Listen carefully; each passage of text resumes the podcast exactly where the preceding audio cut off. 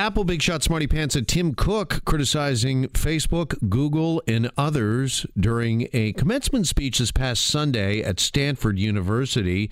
He called out the tech giants for failing to manage the chaos that they have unleashed. Now, Cook said in his commencement speech, quote, we see it every day now with every data breach, every privacy violation, every blind eye turned to hate speech and fake news, which is poisoning our national conversation.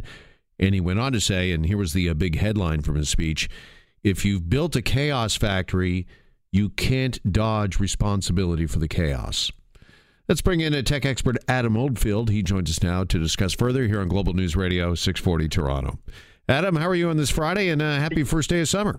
Well, thank you. Yes, I'm enjoying it. I'm enjoying a little bit of warmth. You know, I can actually take off the long sleeves, so I, I, I am uh, soaking up the sunshine. Finally, thank you. Love it. All right. Well, uh, Tim Cook has uh, certainly put the sunshine, if you will, because uh, they say it's the best disinfectant, sunshine on uh, Facebook and Google.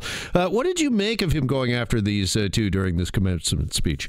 I think if I was in the crowd and they said, Adam, what was your comments for uh, for Mr. Cook? I'd say, uh, don't throw stones at glass houses, Mr. Uh, uh, Mr. Cook, because uh, you know you're one to speak. In fact, I don't know why Kettle's calling black here. In this case, Apple is probably one of the ones that needs to really up their game because they've had a lot of situations where just recently, in the last few weeks, even on AM 640, we were just discussing how Apple is sending private information as he's describing chaos and responsibility and accountability from, you know, sure, yeah, Google, Facebook, they all are very much accountable for privacy information and details of what they're what they're claiming they're they're gathering and using for advertising purposes.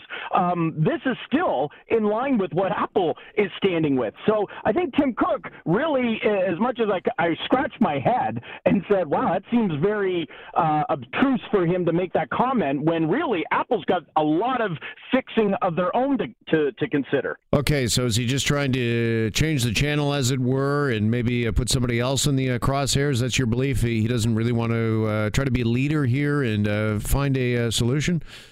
I think he believes. I'm not going to discredit the fact that he understands there is a need for it to happen, and that there. And I'm not going to disagree that there is chaos, 100. percent um, Him being the one that states it and says the others have to step up and start thinking about it. I kind of really scratched my head at that moment. So, um, from this perspective, I think what uh, he's implying as a whole is that Google and Facebook, uh, Amazon right now, um, they're surpassing Apple in different degrees when it comes to advertising with privacy and using information and so forth of where we see artificial intelligence taking us in the future. Um, and they're the ones that are under scrutiny the most in front of the Senate. If you hear a lot of what's going on in politics, it's these uh, individuals, and in Canada for that matter as well. I mean, we've been summoning or requesting politely for Mr. Zuckerberg to come up and sit and explain his situation with regards to privacy and, and so forth. So, I mean, Apple has been, I have to credit them that Mr. Cook and his team have been very forefront with protecting privacy, trying to find a better way to do that. They they made that announcement in the last Apple uh, uh, conference where they have a new login perception that will protect users even more so. Um, and they do imply that the Apple is a secure model. They've been uh, more stronger when it comes to malware and so forth. So I believe his merit is correct. I just don't know if he's 100% capable of speaking against the others.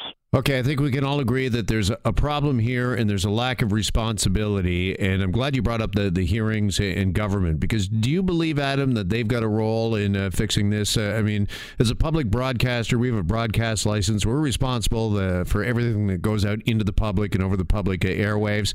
I understand the internet is a little different, but uh, to Tim Cook's uh, point about building a chaos factory and then dodging the responsibility for all of that chaos, how do we keep the likes of Apple, Facebook, Google, and others uh, responsible for what's on their forums? Well, let's let, us let us also uh, step back on one perspective, Jeff. One of one of the first things is that it, it it is a chaos factory, and one of the problems is less than 20 years ago, Facebook didn't exist.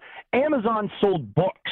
And uh, you know like that's 20 years ago. And that's that's two decades. But really 10 years ago facebook was just at the forefront so with all due respect to apple's comments of you know we needed to think about this it was only in 2007 the iphone first came out so looking at timing and and so forth we've really surpassed in speed in technology and we haven't been able to keep up to how do we regulate that and and you brought that up at the first uh, part should there be regulations in place? Should we be able to govern that? And the answer is yes.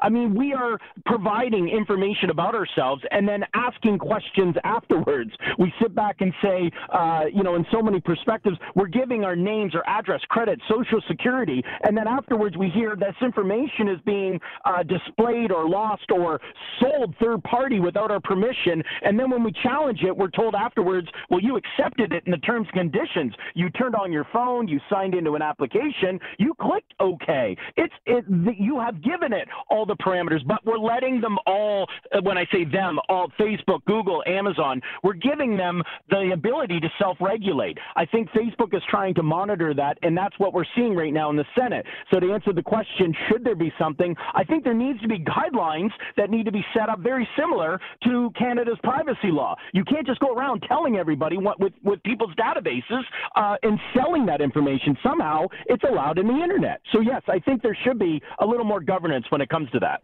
Joined on the phone by tech expert Adam Oldfield. Adam, while we got you here, I also wanted to talk to you this afternoon about uh, Uber and their vision for the future because uh, they uh, actually are looking instead of at the roads, at the skies, and they want to transform how we all uh, get to and fro in uh, big cities uh, like Toronto. And they say that the cities of the future will actually have flying cars, which we've been talking about since the 60s and the uh, Jetsons. But apparently, Uber's got some kind of white paper that's just been uh, revealed or discovered where they've been working on this. Yeah, it's actually very exciting, and honestly, uh, not to uh, you know jump on that. That was one of the reasons I got. I have a drone license. I, I registered myself with Transport Canada, and I actually got my drone license because uh, of this uh, exact situation where Uber what had made very subtly in the past uh, that that was the future. Uh, Uber as a whole, as a as a um, um operation company, is losing money, and their vision is to get it to a fully autonomous operation from even a vehicle side side, and it will start to make profit. It's bleeding cash big time when it comes to operating. So Uber in the skies is is very much in line. Uh, in the next three years, a test project will be set up in San Francisco. Following that, I mean, using their their model as of today, I don't know how feasible it would be because technically it would cost from Hamilton to Toronto if Uber existed today in the skies. It would probably take about seventy dollars to go one way from Hamilton to Toronto. And and but now you would be there in 20 minutes. Now that's amazing when you're thinking traffic or otherwise during maybe a Jays game or a, a Raptor event or otherwise in that perspective. So Uber announcing this, uh, I think goes in hand with also the fact that we're going to see uh, Amazon and, and others start to petition to Transport Canada, the FCC, looking for sky lanes. Um, I know this sounds Jetsons kind of, uh, you, you, but it's true. We, I, I predict, and I could be wrong, but you're hearing it on AM 640. I am predicting that we will see in the next two years a, a request by Amazon Uber for sky lane request that will be dedicated similar to a highway at about a thousand to fifteen hundred feet for drones, Uber traffic or otherwise to be able to get from one point to the other. But wow. is, it, is it reasonable? I, I don't know. I mean, if you if I said to you, hey, you want to come to uh, to Hamilton and it costs you seventy dollars one way, that's one hundred and fifty dollars to go to and from. That may be a little out of cost when you can get on the uh, GO train or otherwise for twenty three dollars. It still seems a little too far fetched for the general public. All right, got to leave it there. Tech expert Adam Oldfield with us this afternoon. Adam, have a great weekend, my friend.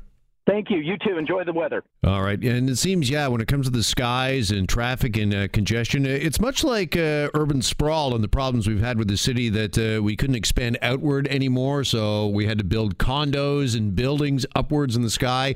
And it seems as if it's the same situation now with our roadways. We can't possibly get any more roadway or uh, cars. And uh, eventually we're going to have to look for the same solution we did when it comes to housing people in the city. And we're going to have to look up for the answer.